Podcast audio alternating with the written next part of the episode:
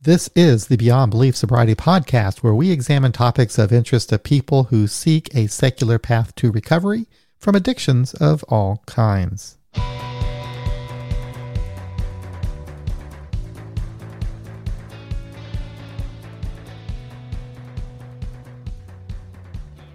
Uh, Barb, how you doing? I am good. How are you, John? I'm doing fantastic. Uh, I am off work tomorrow, and I have a cup of coffee here, and I'm talking to a friend in recovery. So, what more could I ask for? So. Exactly. so, why don't we start um, with your story, if you don't mind? And you know what we'll do is you you share your story. Um, I might um, heckle you throughout and pepper you with some questions, or sure throw my own experience out there at you. And before you know it, we'll just be talking. That sounds good. Well, my story started, it seems like a long time ago now, as I'm getting older. I got it, I know. I was, yeah. um, I was, um, I grew up in the Midwest, a small conservative Catholic um, home. I was adopted, so my parents wanted me, had all the financial resources, emotional, mental, spiritual. Um, you know, I had it all growing up a close knit, extended family. And, you know, so looking back, I can't say there was really any big trauma that would have caused me to want to escape.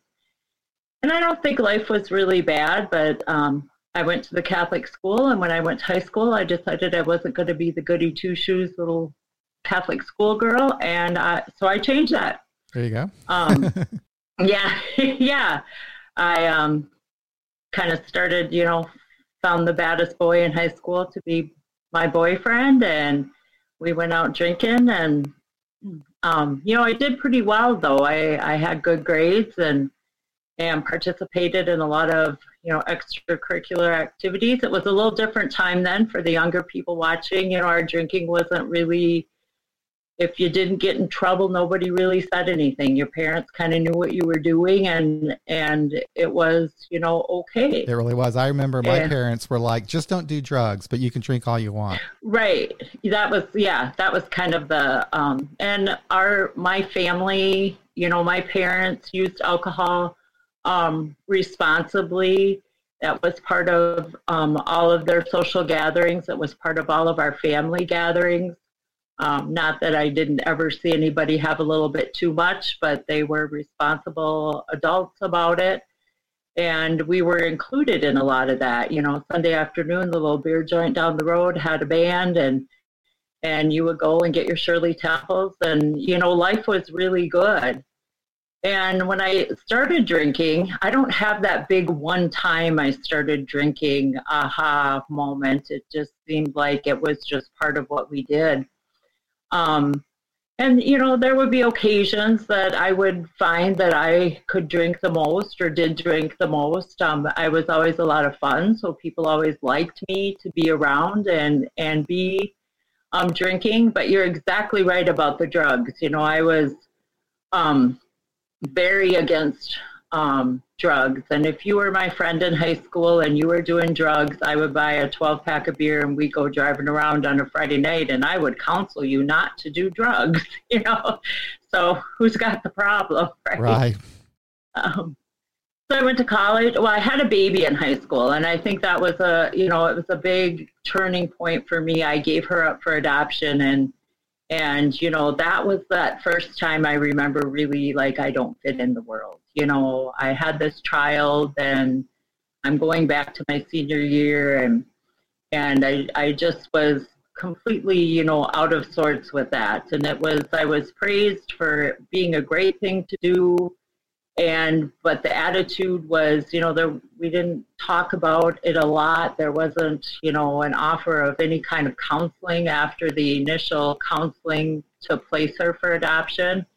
Um, it was kind of like, well, you know, that's over with now, get on with your life. Um, so I think that kind of started, you know, some of the things churning inside of me and went off to college and broke up with a boyfriend and, um, you know, ended up drinking my way really out of college when I could have gone and my parents would have could have and would have paid for me to go anywhere. And I had the intelligence to do that. You know, I whatever tests you take, I was could have been accepted anywhere. You know, so my life was really it was almost like a golden road paved in front of me, but I couldn't see that. I couldn't just for some reason couldn't do that.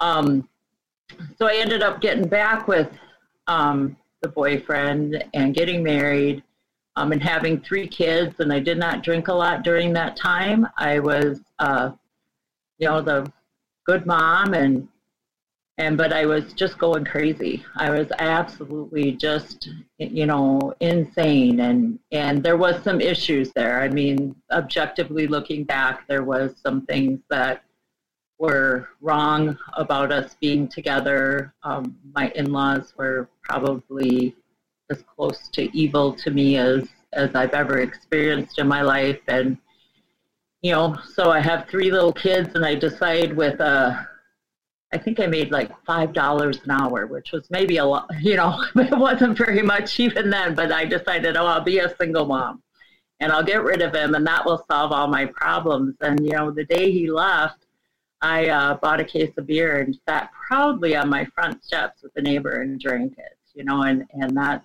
you know, I remember my first sponsor telling me, people get divorced every day, and that's not why you know that's not why we drink. And um, I was single for a couple years and found someone else that um, loved to drink like I love to drink. You know, we had a lot of fun um, until we didn't. You know, it was fun, and then there was some problems and then there everything that was it was just a mess we had a child um, so my older kids kind of grew the, up the first half of their life with pretty stable mom and my youngest son um, who was nine when i um, came into recovery you know, his first years where he spent a lot of time sitting in a bar with us, and I, I had a terrible time talking about that for a long time. Was really shameful um, about that, and um, but you know, I got it. I got into AA. I called my mom, as I think a lot of good alcoholics do when they're down and out and the chips are down. And my dad had just had a stroke and was in a nursing home. It was a terrible time for all of us. And I just couldn't do it anymore. I just could not.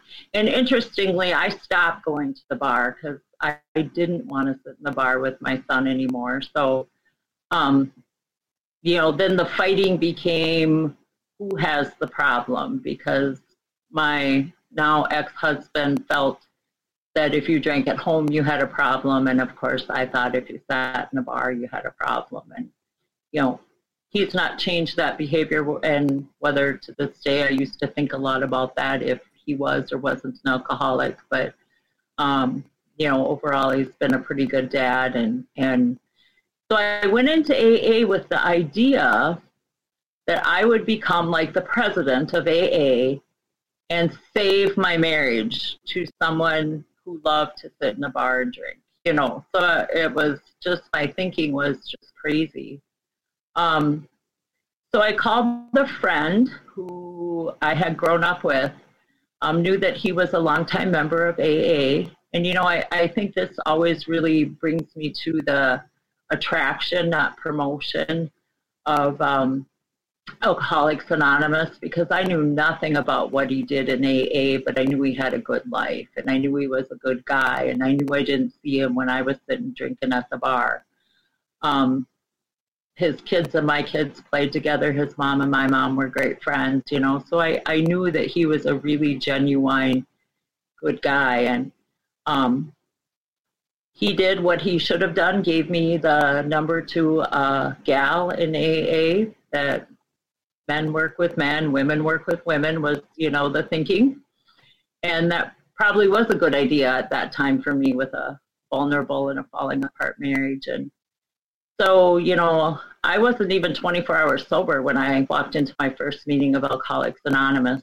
Um, I remember talking to the gal that became my first sponsor that night. Excuse me. And she said, just don't drink until we go to the meeting tomorrow. And I was a beer drinker.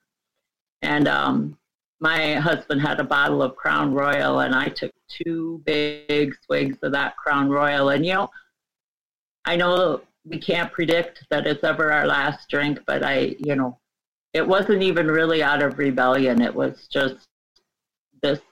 This is the way I hated that. I hated hard booze. Not that I didn't drink it, but I just thought I'm going to remember this yuck forever and not do it again. So that's how I got there and um, got really involved really fast, you know, in AA. And, and I like to look good and I like to be a quick study. So I, um, you know, read that book upside down, backwards. I could quote things and and uh, wanted to be that person that looked good and was the smartest one there. And and you know, I thought I probably could run the place and uh, until I learned that there's really nobody in charge of AA. So, um, and it was, um, you know, it was traditional AA. And I was, um, you know, I felt through my story really starting with um, being an unwed mother in high school that I had flunked out of the Catholic Church. Um, I had, you know, periods of time when the kids were little, we went regularly. The kids went to the Catholic school, and I always just kind of struggled with that doctrine and dogma, but, you know, was really firmly planted in a belief in God. And so you you had a belief in God, but you felt that you your the religion you grew up in pretty much cast you aside because of your pregnancy when you were in high school. Yeah, right. Yes. You know, I remember um, going to confession because that's what you were supposed to do. And, you know, the priest, and of course, he was probably younger than I am now, but it seemed like a middle aged, old, celibate man asking me if I had sexual sins that I wanted to confess. And, and, you know, but I kept brushing it all aside and I kept, you know, thinking that this really was the right way to go and to be. And, and, you know, I've struggled with that for a long, long time. But, you know, what happened when I got into AA is it became my religion. It really, you know, it was a place that I prayed with people. It was a place where people helped me to be a better person. Right. Um, we even have our own little liturgy, don't we? We have our book and and our own little language and. Mm-hmm. Yep, yep, kind of like the secret handshake and everything. So, um, so I just ate that up. You know, I was the Catholic Church is filled with rituals and doctrine and dogma and rights and wrongs, and so you know, I just slid right into that in AA and and um, you know, for a couple years, it was it was I needed that involvement. You know, I needed that probably level of involvement. Um, but then, you know, I started getting burned out three, four, five, you know, by five years it was I was on every committee. I was the head of everything. Oh, man. I was, you got started in that pretty you got started in that pretty early then on all yeah, that service work. Oh wow. I didn't do that till right. much, much later. Wow. Yeah, I was in the area and um, you know, just constantly um Did you enjoy it while you did it? Did you enjoy it? Sometimes. I mean, sometimes I did. I, I made some good friends that some of which, you know, I still enjoy seeing. Right. Um, but yeah, there was, there was always, it was what I thought I had to do. Right. You know, it was really just, um, and I sponsored a lot of women. I, um, then I got a different sponsor. I've had a couple different sponsors. Um, so then my second sponsor was, you know, pretty easy going, like, you know, one meeting a week and do a little bit here and a little bit there. And, you know, it didn't take me long to think that she was, I mean, she wanted to talk about other stuff. She didn't want to dissect the big book and talk about all this spiritual stuff. You know, she wanted to talk about her dog and her husband. And I just thought, no meeting there. You know, I got to get, I, this is not the way this is supposed to work. And so, I found another sponsor, and um, she, you know, sets the bar of AA service work just above and beyond, especially with sponsoring women, and and so that's what she really encouraged me to do. And so I started, and you know, I don't know in AA around here, it seems like there's always enough men to go around as sponsors, but women are in short supply. So, you know, pretty soon I have double digit sponsees and I'm having them at my house once a week and we're going through the book and we're having retreats and they, you know, it was just, um, and then I got back into church a little bit and started teaching a confirmation class and, you know, for all the wrong reasons, I, I wanted them to know that God was loving and kind and accepting and not what they were learning and but I couldn't you know it was just yeah it was I did it for 4 years you know I absolutely love those girls and and um you know by the end I was just biding my time I was not buying much of the church's teachings you know but again I I still had a very strong belief um in a God, you know, and the God that AA, the personal um, God. And but you know, throughout that time, I have always was always fascinated with the Buddha's path, and um, and you know, kind of use that as an adjunct to learn how to do some meditating and and um, that kind of Zen feeling, and I got into a little woo kind of stuff, healing and that. So I was all over the place. Um, so then I guess what happens is we get a global pandemic, you know, and now um, I can't go to meetings. And we had moved, and so we hadn't gone to as many meetings. My I met my husband in AA, and um, so we're both in the program and so just distance and and that so it was kind of like churning a little bit as to how much of this do I really need to do and I dropped a lot of those things and you know missed two group conscience in a row and and um and it was just okay and you know then the pandemic hits and where I'm wiggling this table and and I um and we don't have meetings. And so we start a Zoom meeting, and everyone is angry. And I, it just was just such an eye opening. And they wanted to have meetings, and nobody wanted to wear masks. And oh, it was, yeah. And um, and I worked. I I work as a nurse, so I had plenty of work and more to do during that time. But I had nothing else to do. You know, absolutely nothing. And so um, I spent a lot of time meditating and, you know, and, and I'm meditating really to kind of find something, to find a message. And, and um, I started studying the science of COVID as we, you know, as I needed to do and, and really started to look into that.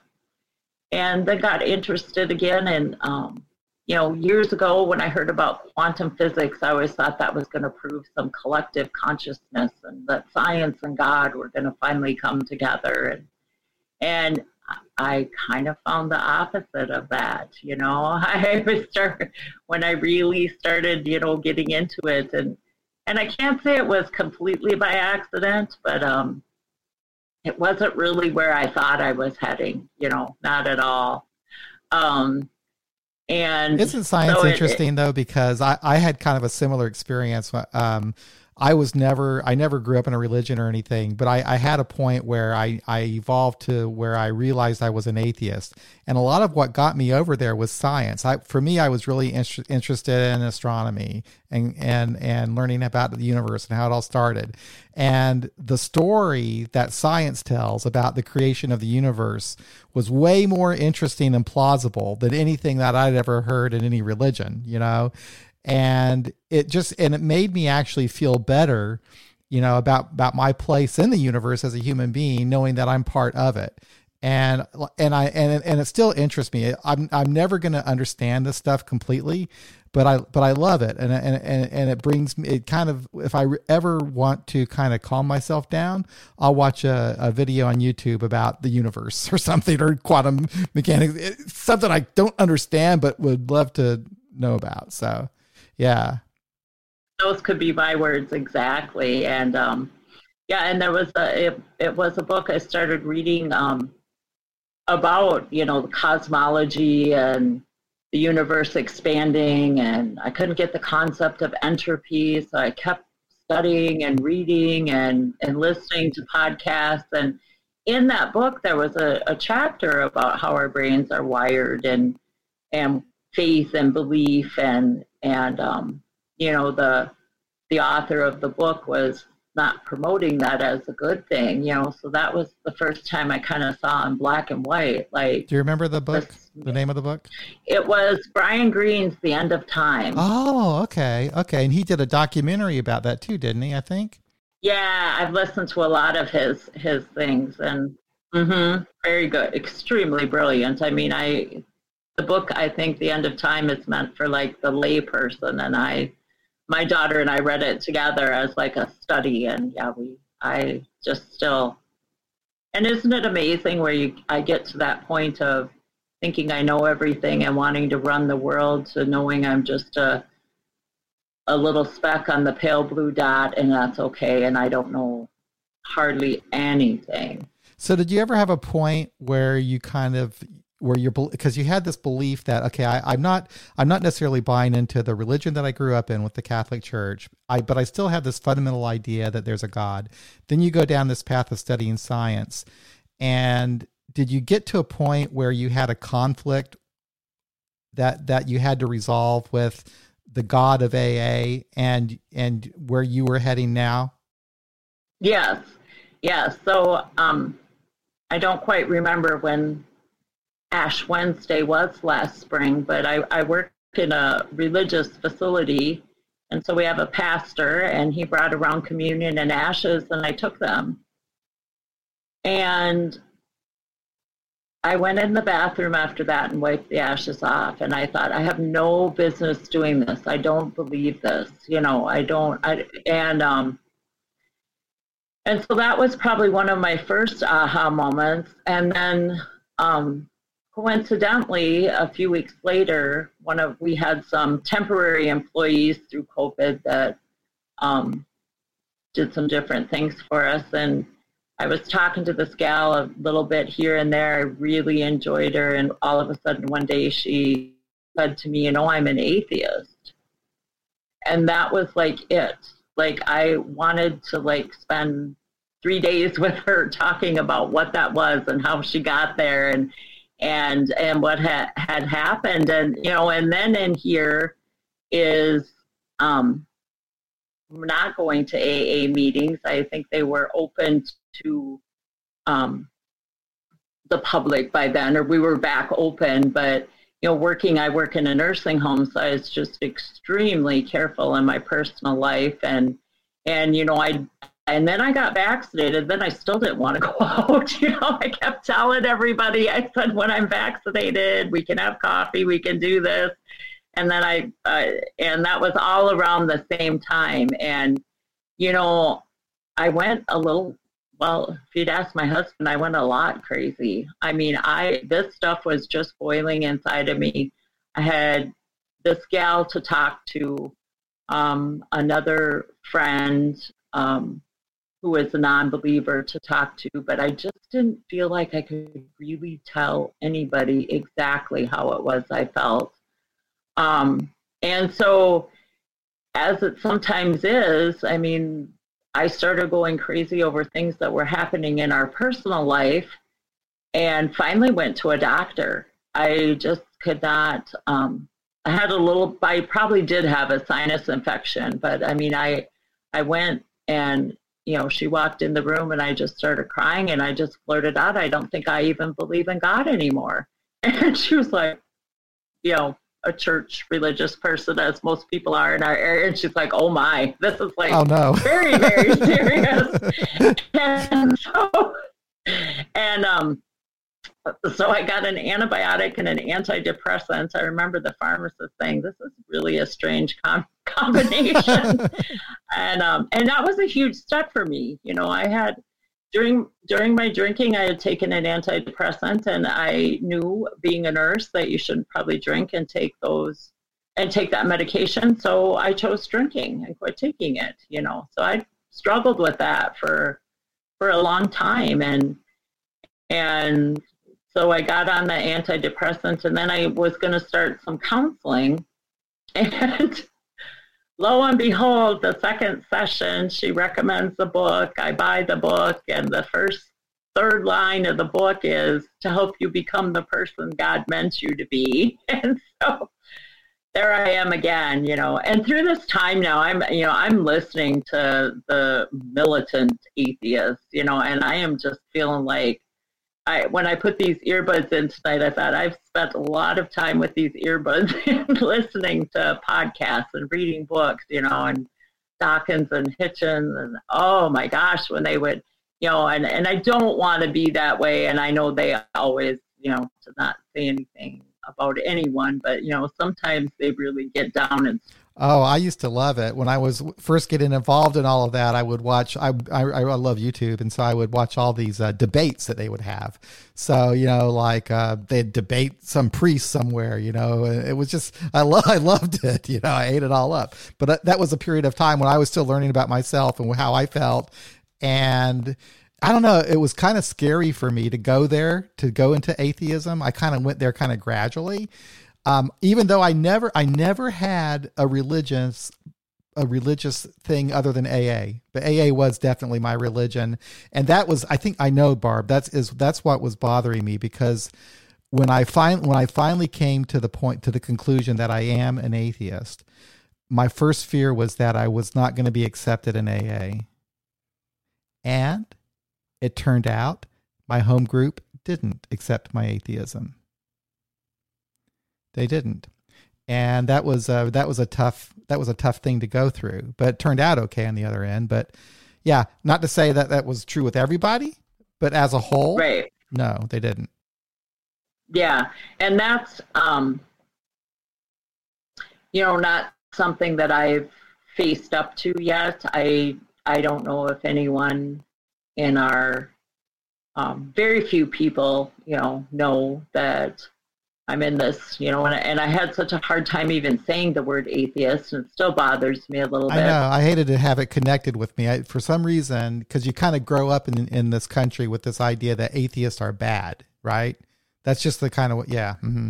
Immoral, yeah, evil, communist. You know, yes, yes, yes. And so, in fact, when I I, I finally did um, and you know this has probably been less than six months ago i told my husband because i started looking for um, and this is just crazy. I in my mind did not think that there would be anything like secular aa i drank the kool-aid. I you know if you don't find god you don't get sober and you don't stay sober.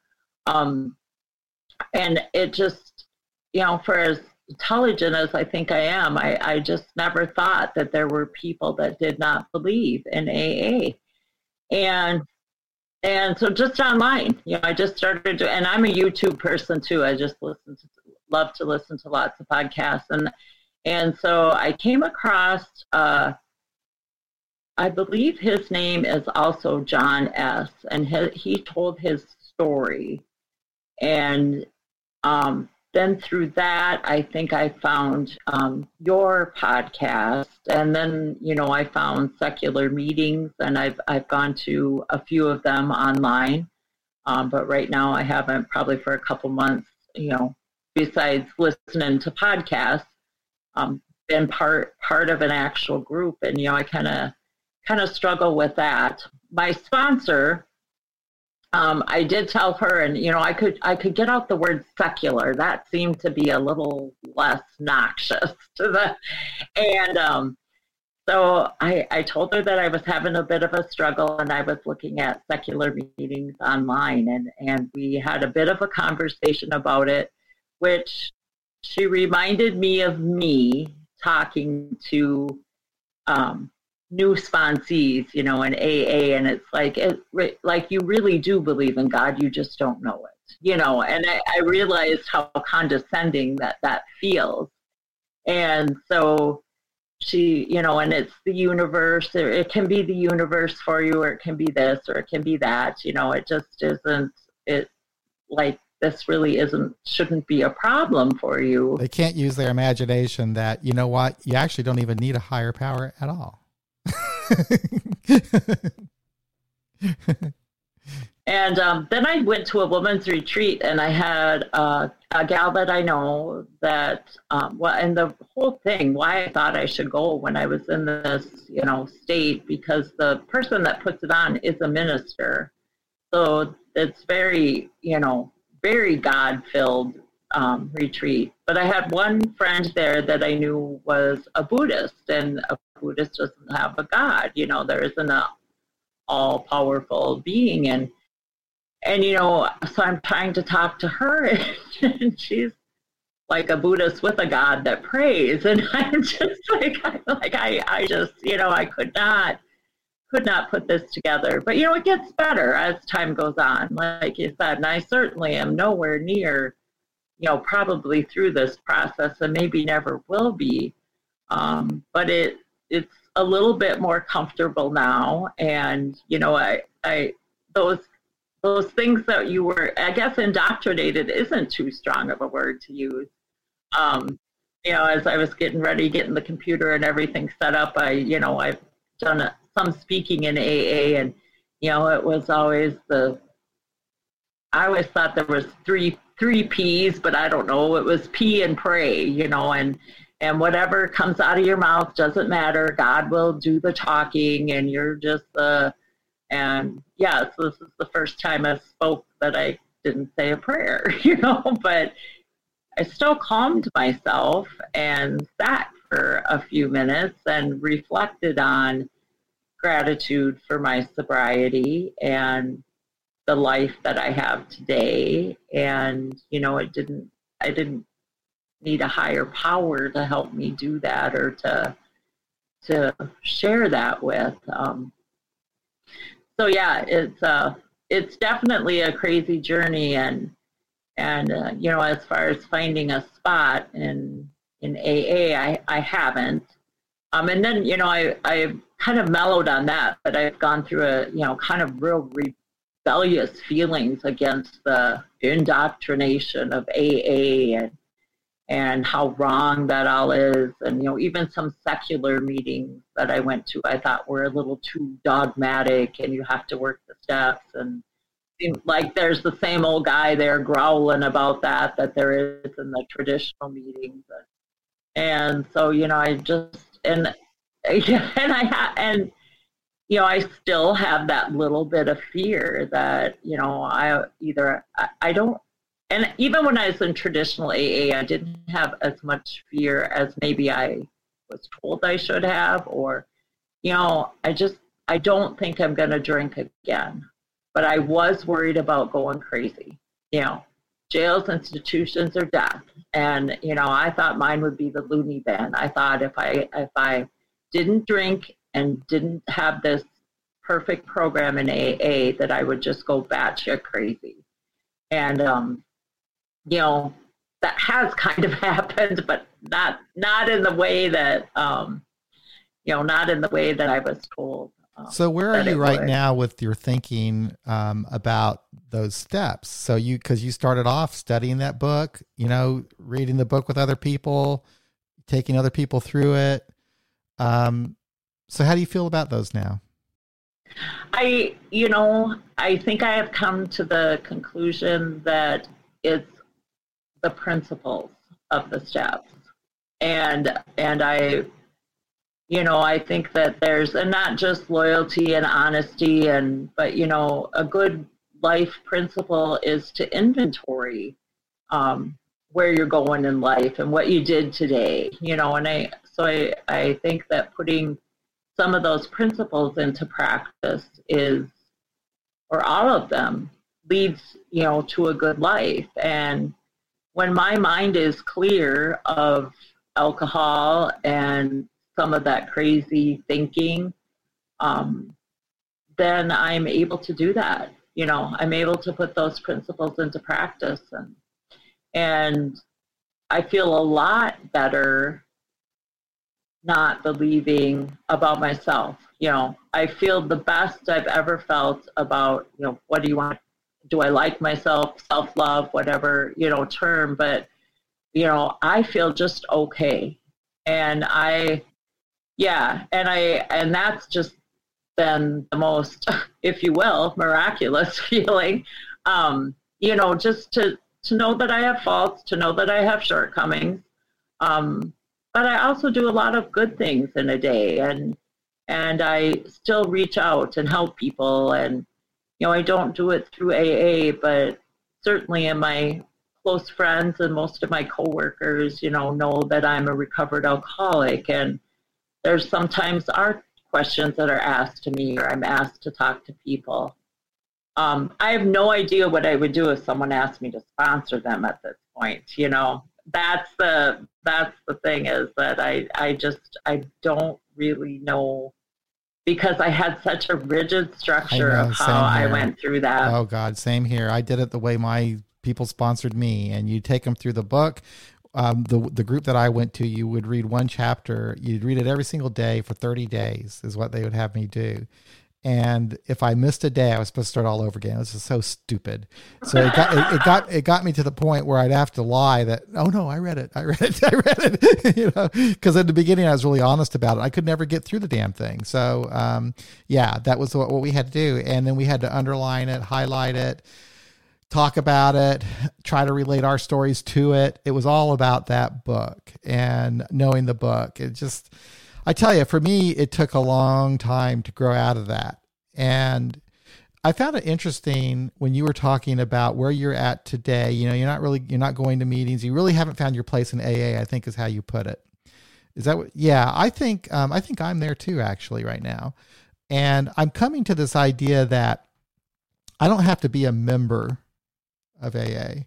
I can just go to AA meetings if I want to. And that's kind of a nice freedom.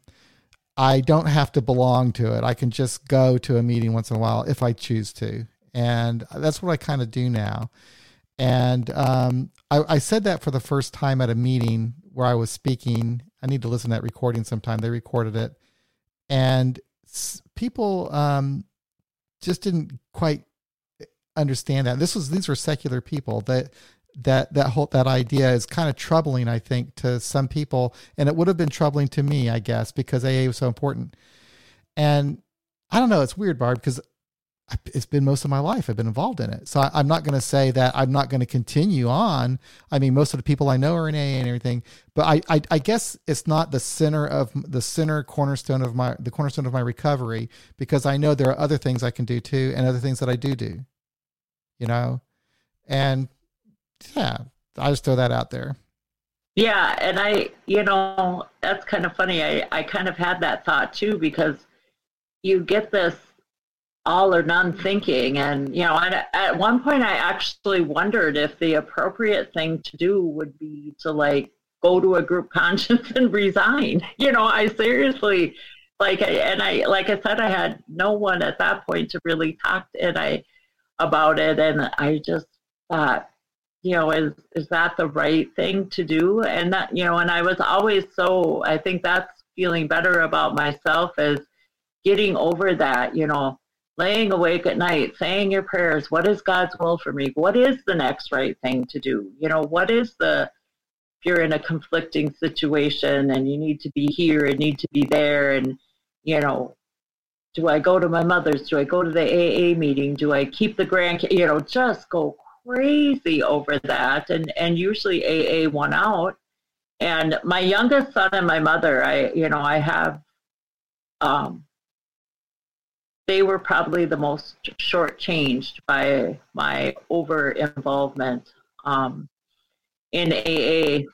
Yeah, and and they each around the same time, which was probably oh, I want to say five years ago, my my son was um, 16 in high school and kind of struggling a little bit, and we had a his dad and I and sat down with him and had a talk, you know, and that was one of the things he talked about is how I, you know, he's like, if that's what you got to do, mom, that's what you got to do, but you know, and so I, it's just kind of ironic because you feel like you're kind of in the cycle of, you know, I'm making amends because I wasn't present and I was drinking, and now I'm making these living amends because I wasn't present because I was in AA. Um, and so, yeah, the things that, and you know, and I was, um, my husband, you know, is is good with just going to a meeting or two a week and and just kind of leaving it at that now. But and probably it would have been for a long time,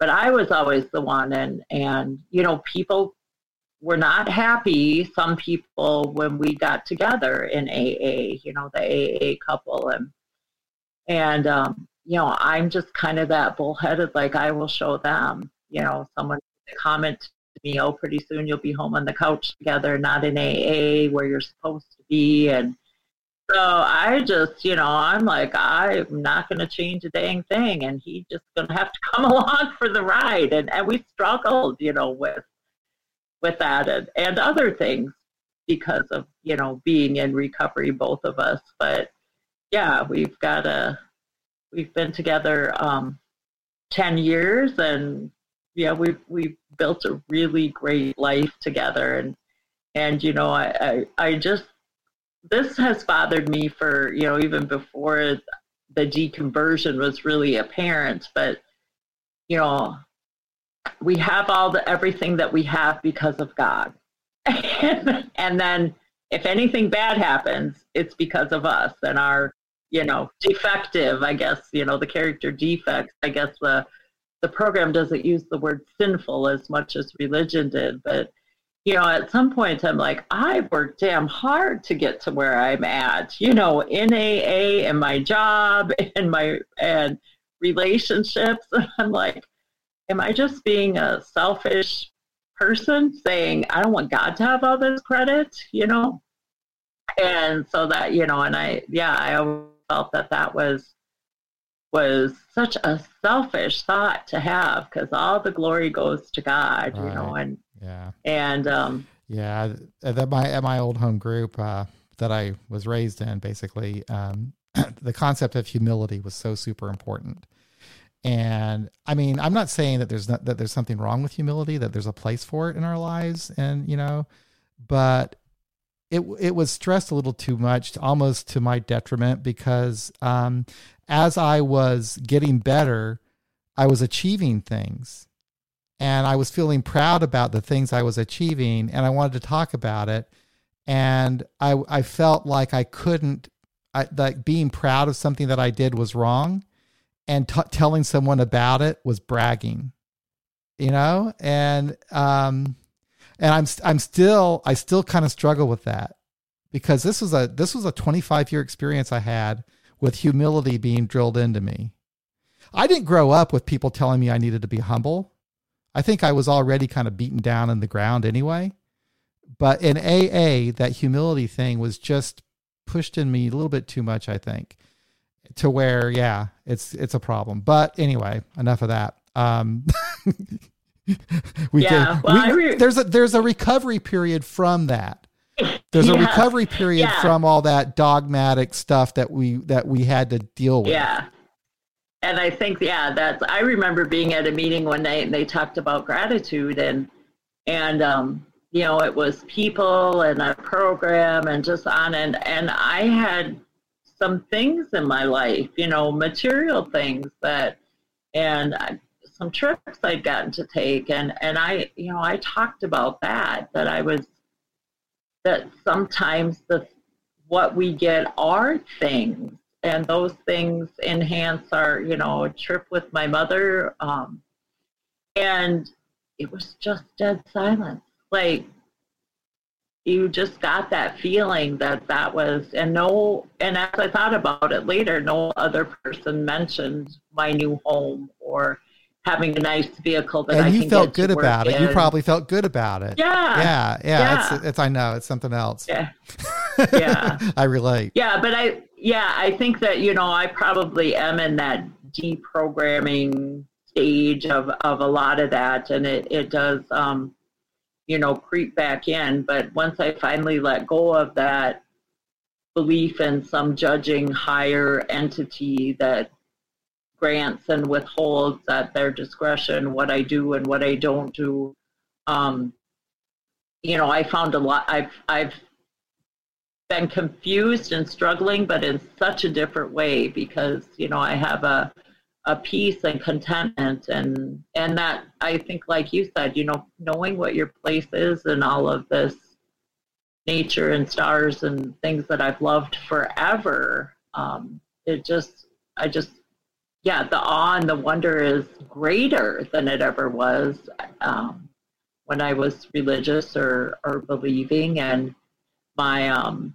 you know, zest for life and putting meaning into my own life and finding my own purpose in life, um, knowing that this is probably the only shot that we have, that there isn't a, you know, eternal something that we're working for beyond this. You know, if this is it, then the it's got to be good. You know, we gotta I gotta make it good. That's my feeling that every day is is uh, a day that I can if if I'm going to have any kind of of memory or, or eternal life, so to speak, it's going to be in in maybe the good things that I've done for other people.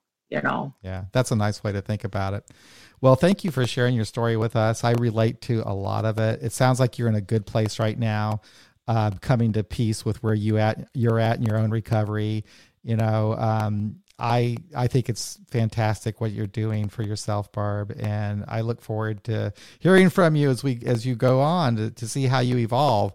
Um, it's because it's it's really interesting. You know, when you start looking back, it's like, wow, I used to say and believe that, and now look at you know, it's kind of wild. Mm-hmm. So, and it, it helps me not to be too you know out there because what I believe today might change again in in you know many years. So it's it's helped me.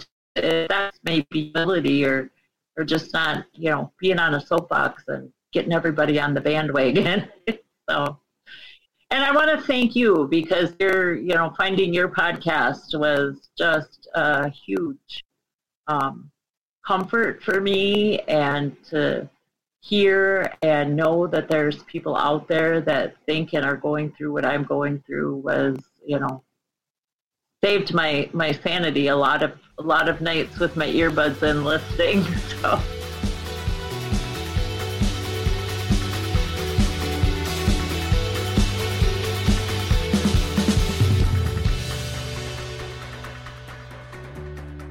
That's another episode of Beyond Belief Sobriety. Thank you for listening. If you would like to support our podcast with recurring monthly contributions, head on over to patreon.com slash beyond belief sobriety or become a member of our YouTube channel.